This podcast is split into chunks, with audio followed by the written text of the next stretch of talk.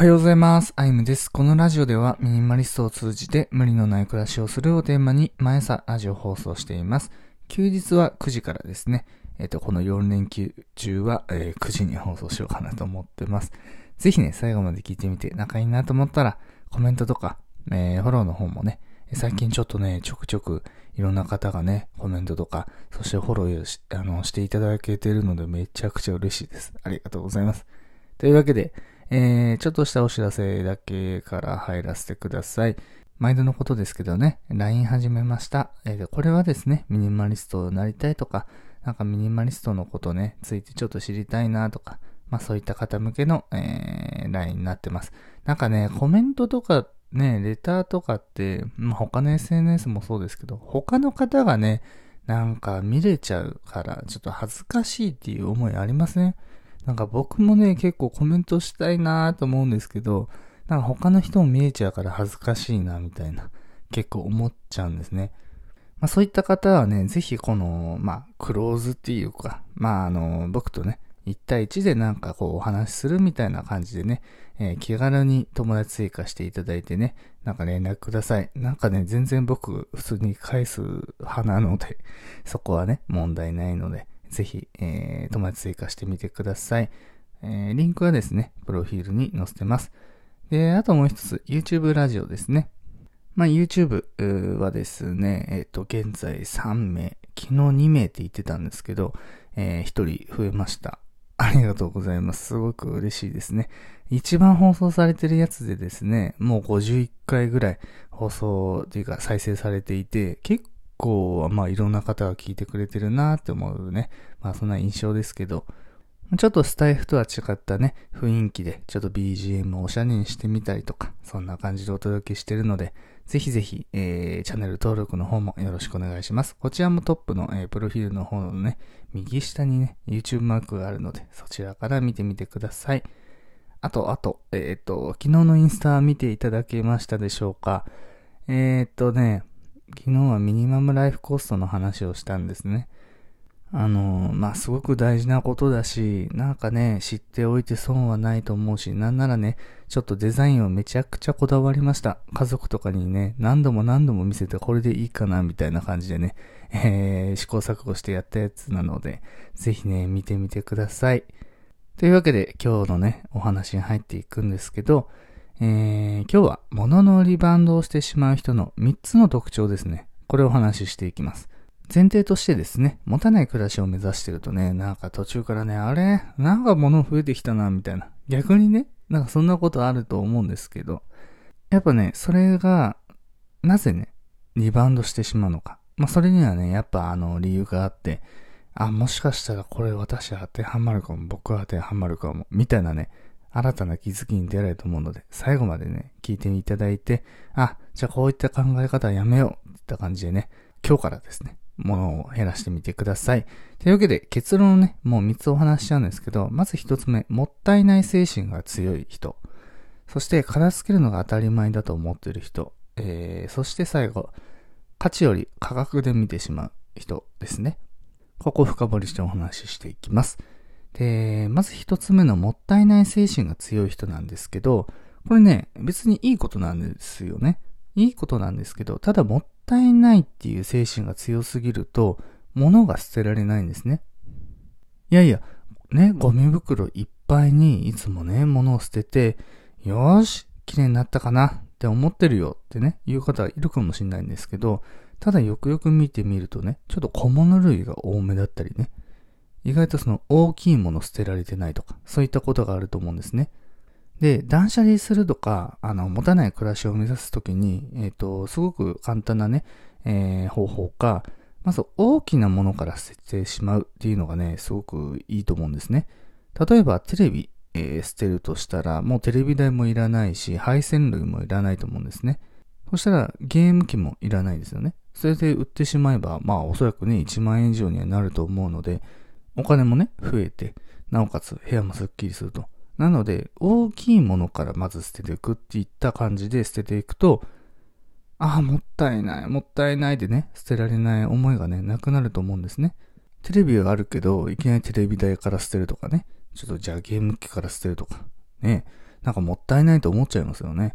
なので、もうそもそも論として、もういらないなっていう状態を作っちゃうっていうのがね、まず一つ、えー、大事なことだと思います。そしてもったいない精神っていうのはね、あくまで選択肢が増えちゃってるから、えー、起こり得ることだと思うので、まずね、大きなものから捨ててみてほしいなと思います。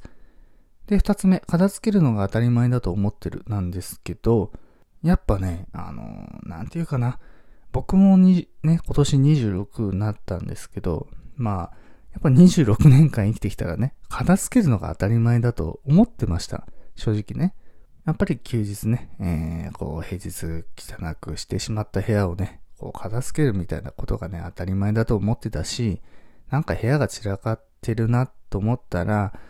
ね、掃除するとか、それが当たり前だと思ってたんですけど、そもそも持たない暮らしをすれば、片付けるとか掃除とかってそもそもそんな必要ないんですね。確かに持たない暮らしをするまでに、え必要な工程っていうのはね、掃除も片付けも必要なんですけど、ただね、それがすごくこう、なんていうかな、まあ強制的っていうか、あの、まあやらなきゃいけないみたいな。これはやるのは当たり前だというね、考えを持ってる時点で、やっぱりね、どうしても今まで通りの暮らしを目指してしまうんですね。もちろん、あのね、あの、まあ、毎日ね、え、綺麗にするっていう習慣化はすごく大事だと思うんですけど、そもそも論として、あれ？これやる必要あるのかなっていった、まあ、ことの断捨離ですね。物の断捨離じゃなくて、ことの断捨離もかなり必要だと思うんですね。やっぱりリバウンドすることによって片付けが発生して、で、それなおかつストレスになってね、ああ、もうなんかもう断捨離とかきついなって思ってしまう原因にもなっちゃうんですね。なので、片付けないっていうのを一つの目標として、片付けないためにはどうしたらいいのかな、とかね、考えるんですね。で、その時に、例えばじゃあ、物の住所を決めるとか、僕はね、あんまり、うん、物の住所を決めてないんですけど、ただね、もう今、どこに何が入ってるのかっていうのはこの部屋でね、えー、全て把握してるんですけど、ただね、使ったら直すってだけをね、やっぱ徹底する。で、その直すときも結局、どこに置こうかなとか、これどこだっけ？みたいな。やっぱそういった迷いがあるから片付けるのが億劫になってしまうので、物の住所を決めるっていうのも、まず一つのね、えー、手だと思ってます。なので、片付ける行為が当たり前だと思うんじゃなくて、そもそも直すとか、ね、あの、物の住所決めといて、もうそこにね、使ったら直す、使ったら直す、みたいな感じで繰り返してると、いい習慣がね、生まれると思うので、そちらをね、ちょっと頑張ってみるっていうのも一つの手だと思います。そして、そして最後、えー、三つ目ですね。価値より価格で見てしまっている人ですね。少しね、もったいない精神と被るところもあるかもしれないんですけど、物をね、その価格で見てしまった時点で、やっぱ捨てられなくなっちゃうし、あー、なんかこれ取っとこうかなってやっぱ思ってしまうと思うんですね。まあ、例えば、なんかこう、去年ね、買ったコートは、なんかね、もうくたびれてるし、正直もう着ないよな。でも、いやー、2万5千円したんだよな。だからなんかもったいない。なんかちょっと捨てられないよね、みたいな。っていうね、経験なんか誰しもあると思うんですけど、そこはね、価格じゃなくて、その価値を、えー、見出してあげるっていうのがね、あの、すごく大事ですね。コードで言うと、その価値っていうのは、まあもちろん人それぞれで。じゃあ僕の場合だったら、やっぱ人前でね、ちゃんと着れるのか、っていったことがね、やっぱ一つ大事なことだと思っていて、ある意味ね、ミニマリストが、えっ、ー、と、服を少なくしてるのは、やっぱいつ、どんな時でもね、あなんていうかな、まあ、あのー、まあ、すごく一番ベストな状態を作るっていう面もね、あると思うんですね。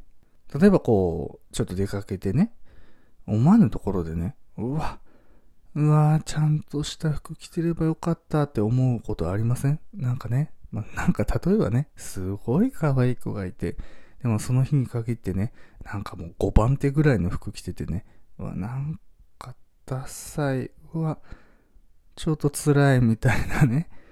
ちゃんとね、もうお気に入りの服着てればちょっといい風に見られたかもしれないみたいなね。なんか男だったらそういうのあると思うんですけど、まあそんないかなる時もですね、あの、ちゃんと自分のお気に入りの服、気に入ってる服で、あの、自分がね、価値があるなって思う服を着てれば、全然そこはね、あの、そんなストレスというか、あ、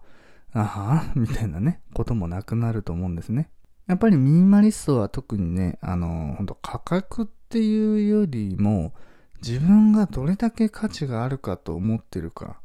ね、ローランドとかって、あの、なんか化粧水でしたっけ？何かね、あの、無印良品使ってたりとか。ただ、あの、必ず言うのが、いやいや、これが一番いいからっていうふうに言うんですね。だからそこで、やっぱ価格だけで見てしまうと、ずっとずっと窮屈になってね、もちろん物は捨てられないし、ちょっとこれいいかな、みたいな。あ、こっちの方がちょっと高いし、なんか高級そう、ちょっとこっち使ってみようかなって、まだ残ってるのに、えー、それを使ってしまったりとかね。結局、まあちょっと大げさな話ですけど、環境問題にもつながっちゃったりね。まあそういったことがあるので、まず、そのものに対して価値を求めて、うーん、価値ありって決めたら別に残してもいいし、ね。じゃあ買い足してもいいし。逆に、うーん、ちょっとなんかもったいない精神あるなと思ったら、それは潔く買わない。そして潔く捨てる。えー、それをね、徹底したら、物のね、リバウンドがなくなるかなと、えー、僕は思っております。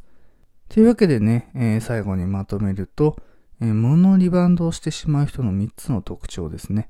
これは、えー、結論ね、もったいない精神が強い人。そして2つ目、片付けるのが当たり前だと思ってる人。3つ目、価値より価格で見てしまう人ですね。この3つをお届けしました。やっぱもったいないとかね、もちろんすごく大事なことなんですけど、ただね、そうならないために物を買う。じゃあその物の買い方は価格より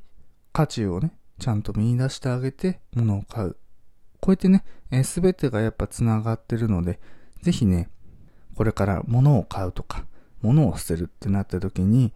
まず価格ではなくて価値を見出してあげて、そしたらもったいない精神っていうのがなくなるんですね。ちゃんと価値を見出してるから。そして、やっぱちゃんとお気に入りのものを買ってるので、ちゃんとね、物の住所を決めて、やっぱ直すっていう習慣もね、生まれてくるので、すべてが繋がってね、あのー、まあ、いい感じに なると思うので、ぜひね、この放送を聞いてみて何かいいなと思ったら、コメントとか、フォローの方もお願いします。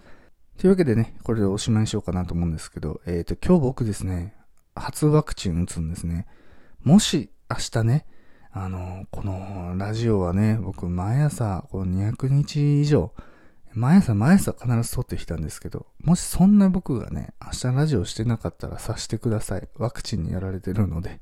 はい、お願いします。というわけで、今日は以上になります。今日も良い一日をお過ごしください。